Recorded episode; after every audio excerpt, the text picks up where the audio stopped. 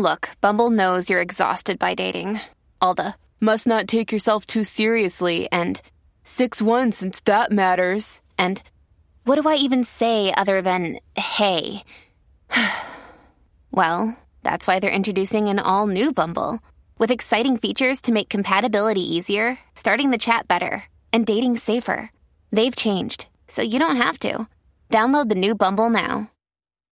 When you need mealtime inspiration, it's worth shopping Kroger, where you'll find over 30,000 mouthwatering choices that excite your inner foodie. And no matter what tasty choice you make, you'll enjoy our everyday low prices, plus extra ways to save, like digital coupons worth over $600 each week. You can also save up to $1 off per gallon at the pump with fuel points. More savings and more inspiring flavors make shopping Kroger worth it every time. Kroger, fresh for everyone. Fuel restrictions apply. Hi, I'm Daniel, producer here at Intelligence Squared. For this episode of the Intelligence Squared podcast, we had Daphna Joel, the Israeli neuroscientist, interviewed by Roz Irwin of the Sunday Times, and it was a conversation about Daphna's theory, which is that there's no difference between the male and the female brain. Daphna has a book out called Gender Mosaic Beyond the Myth of the Male and Female Brain, and we hope you enjoy listening to this week's episode. If you do enjoy the episode, please make sure to review and rate on Apple Podcasts. It helps others to find the show and it lets us know what you think. Hello, I'm Rosamund Irwin, a journalist for the Sunday Times, and welcome to this week's Intelligence Squared podcast. You can sign up for regular updates about podcasts and other events at intelligencesquared.com. I'm here with Daphna Joel. Welcome, first of all. Thank you. I wanted to start with what people mean when they talk about a male or, or female brain. I mean, we hear we've heard f- for this dreadful phrase "men are from Mars, women are from Venus," and people sometimes talk about pink brains and blue brains. What is it that people mean, and what are they suggesting are different about men and women's brains? Wow, I think it's a great question to start with because I don't think people really think through when they talk about a male brain and a female brain or men from Mars, women from Venus. I think what people usually do that they take differences that exist between men and women, brain behavior, cognitive abilities, etc., differences that exist at the group level, and then they implicitly assume that these differences add up within individuals to create t- two types of humans, two types of brains. But they do this implicitly. So usually people go from the finding that there are differences to this assumption that humans or brains come in two types. And we all know, we, we all have this bad habit. And actually, you admit this in the book that you yourself, right at the beginning, you say, well, you had this plumbing issue and uh, you invite over your male neighbour. And of course, he has no clue either. But we all tap into those stereotypes, which is effectively what they are. Um, what, why do you think they're so ingrained in all of us? And how do we escape them, I guess? That's again, again a great question. So yeah, we live in a society and therefore we are aware of all the stereotypes and we incorporate these stereotypes and we cannot see the world not through these stereotypes. We really have to work very hard to get rid of the stereotypes or at least to be more aware that we are seeing the world through these stereotypes and then trust less our perception, which is very difficult to do because we don't have an alternative on alternate perception. So I think being aware is the best thing to do. I think the most dangerous people are people that say, I don't see gender, I don't see color, I don't trust these people. We all see color, we all see gender. The only thing we can do is not not to behave through these biased perceptions. Has studying this and then writing a book about it made you really think about that? And have you found yourself changing the way you look at the world because you actually study all these elements? So first, I think I, I managed to see how biased my perception is. So I, for example, have three boys. My sister, she has three girls. And one of her, her youngest uh, child, she used to be in the circus as a, you know, like after school. So she was really, really very sporty very, very good at this. And two of my youngest children and her, they went climbing a tree.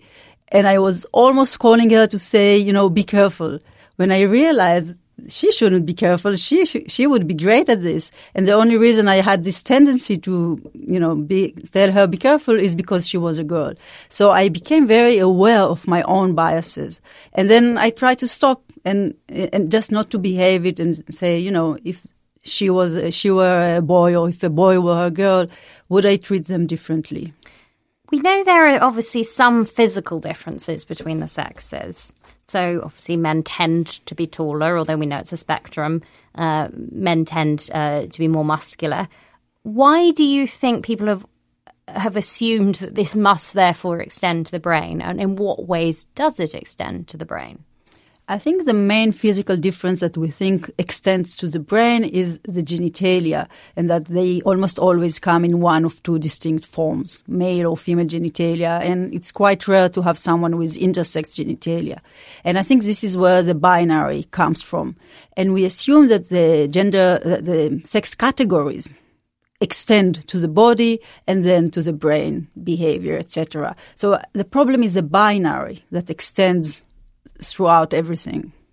You have a lovely line in the book where you make the point that the sameness of our brains goes unreported, whereas it's the differences that everyone fixates on. And I wonder how you think that has sort of played out. Do you think that means that any difference there is has been massively overstated in people's brains or between the sexes? I think the differences first, the, we look at the differences and ignore the similarities. And then for features that do show differences, we ignore the overlap between men and women in everything, in the brain and of course in behavior, cognitive abilities, etc. So our focus on, on the difference is uh, the problem. And, and again, formulating the difference in terms of a binary because a difference doesn't have to be two types. It can be, you know, in overlap and some difference in average or in means. The problem is the binary perception. It is always a binary perception because we are all different. That's not a problem. The problem is posing the question, are we the same or are we different? People sometimes ask me, so are you saying that men and women are the same? And my answer to this, no one is the same. We are all different. But knowing the sex category of a person gives you very little information about her or his brain and behavior. What about hormones and all this? Where, what effect, if any, do hormones have on our brains? So hormones do have an effect on the brain. Both testosterone and estradiol, progesterone, they all have effects on the brain. But how they affect the brain depends on other factors and may be opposite under different conditions. And that's a huge difference between sex effects on genitalia and sex effects on the brain. Because on genitalia, the effects of the hormones uh, during um, in utero are always the same. But in the brain, they can be completely opposite. And this is why even if you know that someone had, let's say, high testosterone levels, you cannot predict the form of her or his brain on the basis of this, whereas you could predict the form of his genitalia. And you talk about the impact of stress as a really interesting study uh, that I want you to you to tell us all about. But do you think that men and women do handle stress differently as well? So there are two things. So let's start with the last question. So studies in in humans uh, again stress the differences in coping with stress between men and women, but again these are group level differences. And uh, so when you look at individuals, they may have, if you want, feminine and masculine components of how they react to stress. So this is again the mosaic also in the response to stress and we have actually even tested this in the human brain and so that the way the brain changes with stress, extreme stress uh, in each individual is a unique mosaic of female typical and male typical responses to stress even in the human brain. But I think the study that you are referring to is uh, what started me on this topic and this is how stress affects the brain of animals has been known for a long time to sometimes show differences between males and females. But no one realized that this also means the opposite. So how sex affects the brain can be opposite in under stress condition or no stress condition. And this is what I realized. And when I looked, I saw that there are many studies like this showing that uh, the differences between males and females, and we're talking animals, no gender, we're talking sex. Uh, the differences between males and females may be opposite if you change the external conditions. And the most studied uh, conditions are usually stress. How much here so you've got a lot of studies in animals, and how much can we actually written about in the book? How much can we actually take from the behaviour of animals? So there's a study in rats about the impact of testosterone. I mean, does that actually relate to us at all? Because as you rightly have just pointed out, we're very highly socialised uh, creatures. We, you know, the impact of socialisation is very profound on humanity, whereas you know there's less of a, a gendered nature to in, that we see in animal species clearly. So we cannot take anything directly from animals and project to humans. But what we can take from animals is principles. And what you see in animal studies is this principle that no one was paying attention to. And this is how sex hormones, how sex, uh, um, uh, sex related genes, how they affect the animal brain can be opposite under different conditions. Usually we think that sex is binary and then gender is messing everything, you know, in humans. But this is not true. Sex itself, this is a characteristics of sex, that how it affects the brain can be different. And it's a huge difference between sex effects on brains in animals and sex effects on their genitalia. Of course, when you move to humans, you have this basic principle, and then on top of this, you have socialization, you have everything. You talk about in the book how this, the brain region central to emotions was for many years considered to be actually larger in men than in women. Yet we've always assumed, you know, men are the less emotional of the sexes. Now, it's very interesting this because I wondered why you think no one thought that had an impact. And actually, of course, it's now been proved not to be true anyway. But why was that never argued as, well, hang on, this must mean something very profound about the differences between the sexes? But this is the essence of the myth. It always explains current social order. It never explains something else. So when, for example, it was found that the women's brains are on average larger compared to the body size than men's brains, no one said, well, then women are actually the superior sex intellectually and we should immediately change social structure to reflect this. So never, never the myth. This is why you can suspect the myth because it never claims that actually the word is wrong because science says otherwise. It always explains current social order.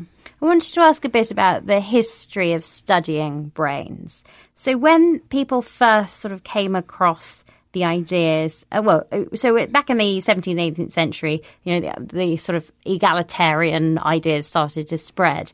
Now, you're quite right in, in pointing out that no one immediately said, well, hang on a minute, women and men must be perfectly equal um, then. But instead, they used the science as a way to justify inequality. And I wondered what you think in terms of when you look back at that history. Um, what was it they were getting wrong? So it's just interesting, I think, to note that they were using science not just to justify women inequality, but also according to race, socioeconomic status, etc. And these all disappeared. I don't think no one today would dare argue that uh, the poor are poor because something is wrong with their brains. But the myth of the male and female brain persisted. It only changes, but it persists. So it was used to justify many inequalities. And in humans, uh, in the beginning, it was easy because they found out that the skulls of men are larger on average than the skulls of women. So this was a great explanation to men's superior uh, intelligence. But then they realized that some animals, such as whales, also have larger, much larger skulls than humans do. And of course, they didn't want to justify whale superiority over men. So they came up with this idea of the ratio. And indeed, when you look at the ratio, then humans have the larger, largest uh, skull to body size ratio in the animal kingdom.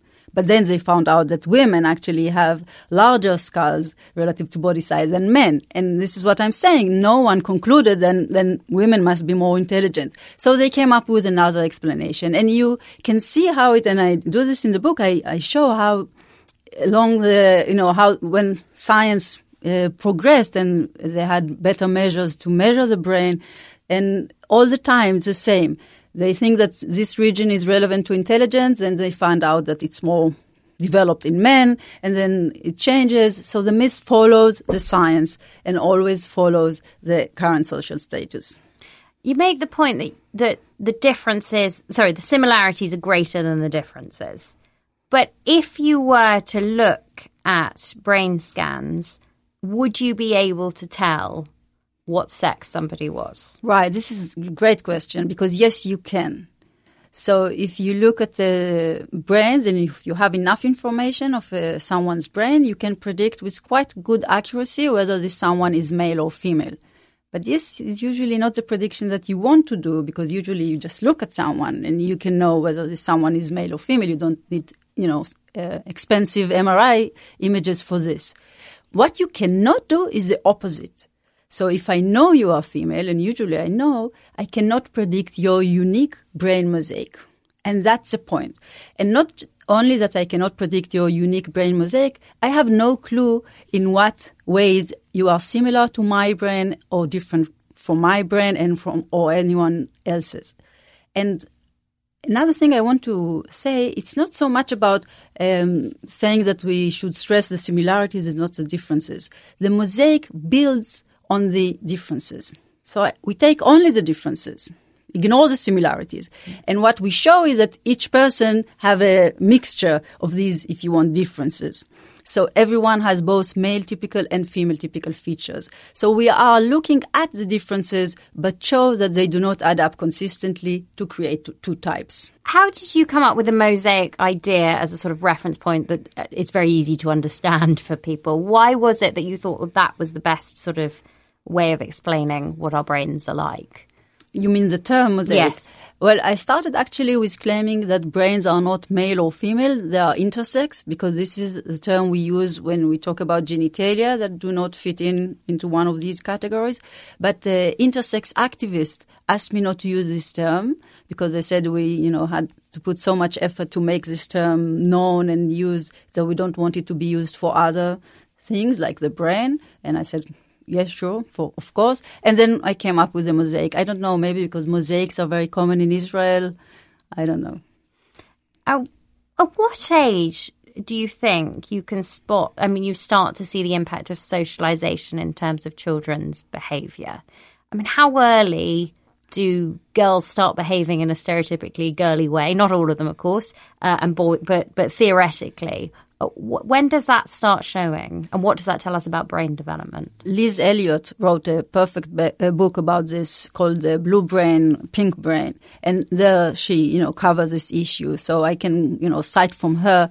And what she shows is that most differences do not appear before the age of two or three, or even later. And why do you think it is that after all these years of human history and after such a move, I mean, admittedly only in the last part of our history towards equality of the sexes, why is this like the last sort of uh, bastion of uh, of well, I guess sexism, neurosexism, that's what some people have called it. Why we do we stay so wedded to this view after so many other ideas get challenged?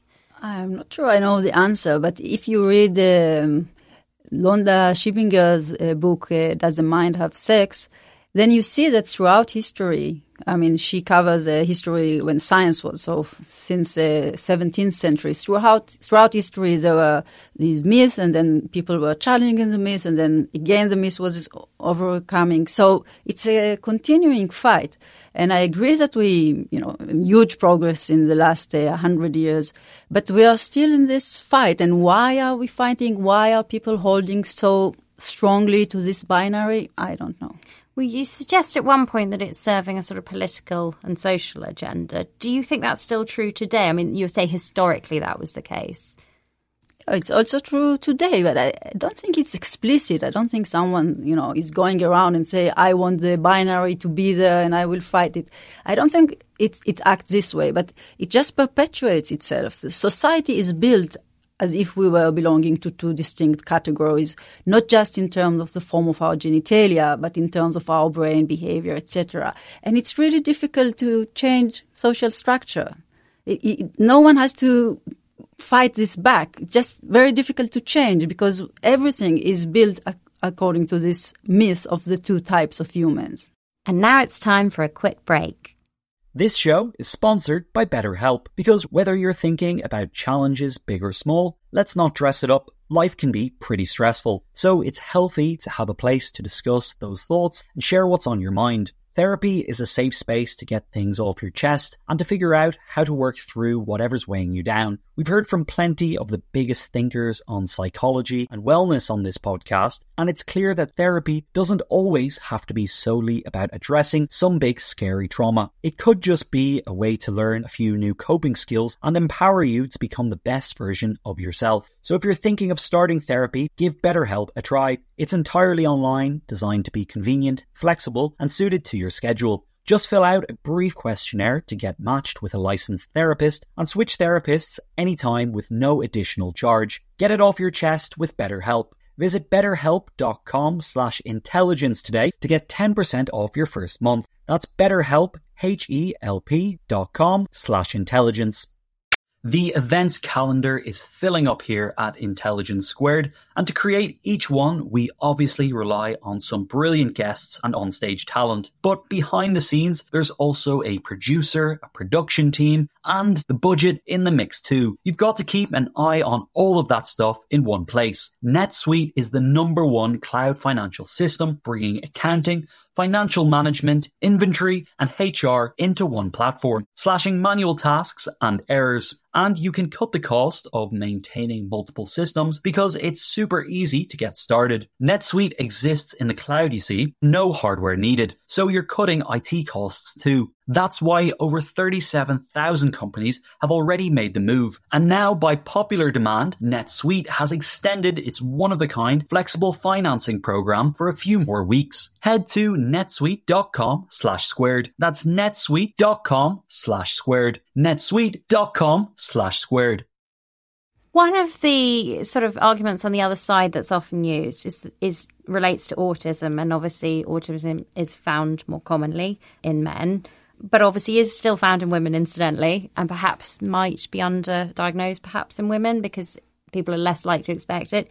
But why is that sort of used as a counterexample, and, and how do you address that? So there is a theory, the extreme uh, male brain hypothesis of autism.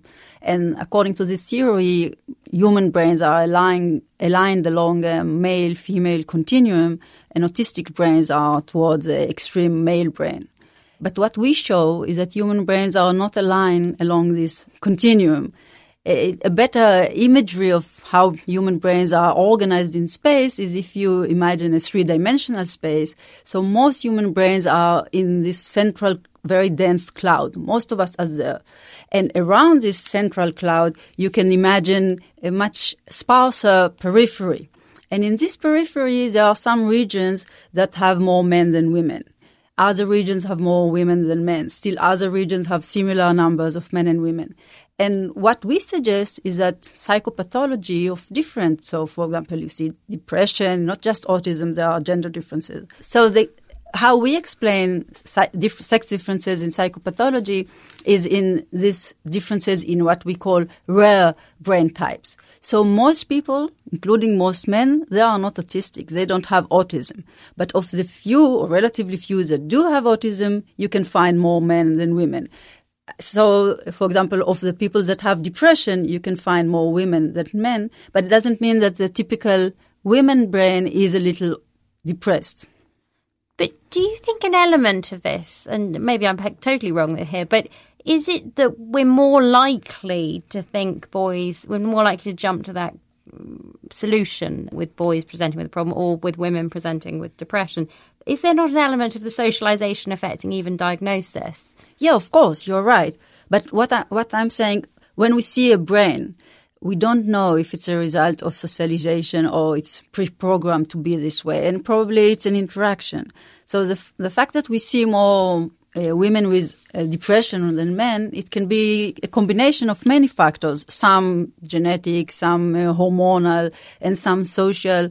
Uh, in terms of diagnosis, in terms of the environment that men and women live in, so maybe some of the depression of women is, you know, a very reasonable reaction to the social situation. So I don't pay attention to all of this, not because it's not important, but because the question I am asking is different. Is the typical uh, female brain a little depressed. And what we showed in our studies is that no, that the, typ- the brain types that are typical of women are also typical of men and vice versa. And you see sometimes large sex differences only in rare brain types, which may, because we haven't tested it, which may correspond to some specific conditions like autism, depression, etc. I want to talk about the impacts that this binary approach has. And you say in the book that it can actually obstruct medical research. In what ways is that the case? And what are the problems it creates, us taking assuming that the brains are so the brains of the sexes are so different? So one is what you said. If we know that something is a female disease or a male disease, then we are likely to overlook it in someone else. And we know from cardiovascular disorders that women are likely to get diagnosed later than men, and of course, it you know can be life threatening. So this is one thing. The other thing is the assumption of the binary. If we assume that people, in terms of hormones, weight, etc., come in two sets, then we are wrong. And humans also, in terms of the sex-related biological variables, are also mosaic. And we need to learn how to to study sex-related factors, not in a binary way. Another last point that I will mention here is that usually when we find a sex difference, we immediately attribute it to sex. But sometimes it's a different variable that correlates with sex. So it can, again, if we go back to the cardiovascular system, often it is height because height correlates with the elasticity of uh, the blood vessels. And of course, there is a sex difference in height, but it's not the sex that is causing the effect, it's the height that is important. So this is just an example of how we can mistakenly attribute something to sex when it's actually related to other factors. And what about the impact in terms of society? So you talk in the book about binary brainwashing and how we're all sort of made to think certain things about a person when we only know the when the only information we have is their sex. How on earth? It's an enormous question. This do we go about unpicking that and addressing that? So I always like the analogy because it it seems unthought so that we cannot even think about this. So I like the analogy to handedness. And not so long ago, left-handed people were considered not as smart, not as capable as right-handed people. And there were studies showing that they are discriminated against in hiring for work. There were studies of the brain to see what's wrong with the brains of left-handed people. Uh, children that were using their left hand were, you know, children, uh, parents or teachers would tie their left hand, so they would have to use the right hand. We still have it in language, so we have the right le- hand and the left, which is the wrong hand. And this just disappeared. I don't know when. When I was a child, this was still there, but it just disappeared. And now no, no one will, you know, think twice whether you are left-handed or right-handed. All the social meaning of handedness disappeared, although handedness itself did not. Mm-hmm. There are still people that are right-handed and some that are left-handed. And sometimes it is important. So if you you go to class and you are left-handed, you need a chair with a right uh, desk. Or if you go to buy scissors, you need to buy the ones for right-handed or left-handed people. Well, it's funny because when I think back to being a child myself, I thought it was cool to be left-handed, and I was really envious of the kids that were. Um, but actually, of course, it's quite awkward to write for them, and there were various things that actually were a little bit trickier. But at the same time, yeah, I thought they were the cool kids. So right. so an idea can shift quite quickly. Right. So this is my vision for sex, that sex categories, they will not go away. Some people will be born with male genitals, others with female genitals, some will with intersex genitals. But the social meaning of the form of one genitals, this should go away. There is no reason to treat people according to the form of their genitalia except for very specific situations. So, your idea would be that sex ends up being something like height or weight, where it's just a sort of physical characteristic. Right, or like handedness, like color of the eyes, right. And you say we all suffer from the gender binary. In what ways do you think uh, each of us is being sort of damaged by how separate we see the sexes are? So, if we take this as a starting point that we all belong to a highly heterogeneous population of humans, each a different mosaic, so we take this enormous variability in humans and we try to squeeze it into two little boxes boys and girls, women and men. And of course, none of us really fits into one of these boxes. Some suffer more from being squeezed into the box. Others, you know, are more flexible and they can adapt. But we all have to give up things that we like because they are not appropriate for our gender or we don't give them up, but then we pay a social price for pursuing whatever we like to do if it's considered socially inappropriate.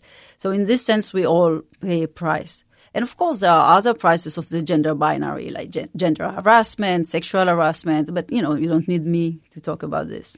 In what ways do you think men suffer as well? Because I think we tend to talk more. We we tend to assume these are issues that, that affect women. And you talk in the book about your own um, when you when you were doing your PhD, how you didn't put your name on it, you put your initials. Um, so people couldn't make assumptions uh, based on your sex.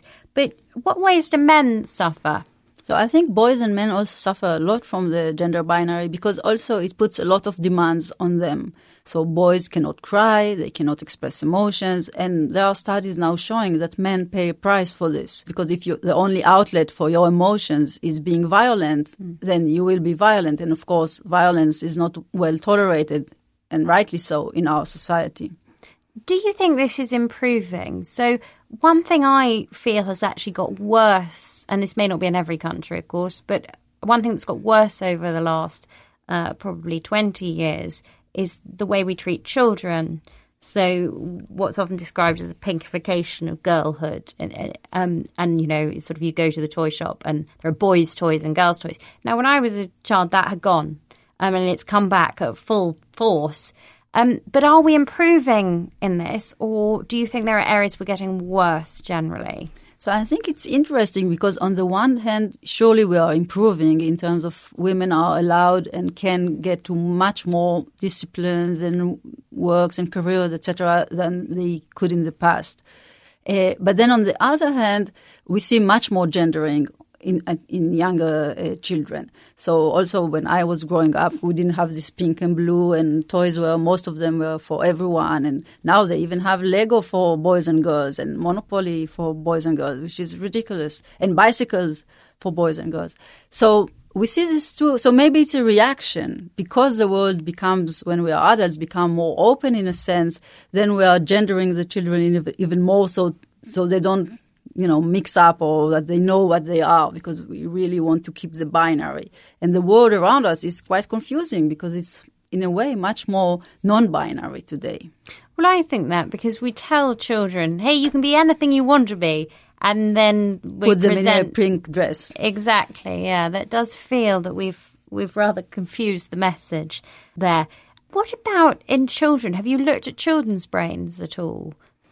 I personally haven't, but the studies I did, you find very, very little differences in the uh, brains of uh, newborns and babies and children. The main difference being uh, the size difference that you see already at birth. Again, on average, the brains of uh, baby boys are larger than the brains of baby girls. But as soon as people know what sex the child is, they may treat it differently, of course. Right. But yeah. yeah. So the external element might start young, even if there's no difference internally. Right, but I, I, want to stress that I really don't know whether the differences that we are seeing in adults are the result of nature or nurture. We have no way of telling. We will know this only when we have a gender free world. And in a gender free world, there may be differences between humans with male and female genitalia, and there may not be. The issue would be that we wouldn't care about the differences. And my main point is why should we care? Let's say it was all nature. So what? If you like something, your child likes something, why should you care whether this something is more common in people with blue or brown eyes? You wouldn't. So why should you care whether it's more common in people with male or female genitalia? And how likely do you think it is that we could create this gender-free world when we have we are so sort of wedded to that binary, aren't we? It's so nice that it's only up to us. Yeah. What are the conditions that would be needed to create that, do you think? How on earth do you go about changing things to create that? Well, one of the reasons I wrote this book is to get these ideas to, you know, as many people as possible because I think many people can easily relate to the idea of the mosaic because it it explains why we see group level differences, but why individually we all feel like a mosaic of characteristics. And I think that once you start realizing this, then you are really ready to give up on the binary. And again, I'm saying it's it's really up to us. And some changes are already happening uh, to take out marking sex, male or female, on specific forms. Why is it important? Uh, when I fill in a customs form, whether I'm male or female, it's not important. So just to stop using these terms, even the terms boys and girls. When I say boys and girls, actually I'm saying human with male genitalia and humans with female genitalia. It sounds awkward. Why should I mention someone's genitalia when I'm just referring to humans? So stop using these terms, men, women, boys, girls. Try to get rid of, you know, her, his. So in English, it's actually quite easy. It's much more difficult in language like Hebrew when everything has gender. But we just need to start getting rid of the sex categories wherever we can. You're making me imagine how I'd write a newspaper without anybody's sex in it. And I think it would actually be quite tricky. Perhaps you are right that it's easier in English, but I mean, it's uh, the primary thing that we tell somebody about anybody that we write about, the first thing is she, he, you know, in the same way that we always put people's ages in. It's just seen as something that, that immediately clicks in people's brains. You know, they're perhaps conjuring a picture of a person reading a story, it would be an incredibly radical change to remove that from everything. But should this, this you know, distract us from doing this? Getting rid of, getting rid of color was also a massive. Um, it's not an achievement because we are not there mm. yet, but we are trying as a society, and I think we have you know gone a very long way. So, sex category is another social category that we should get rid of. Okay, thank you very much. It's been fantastic chatting. Thank you.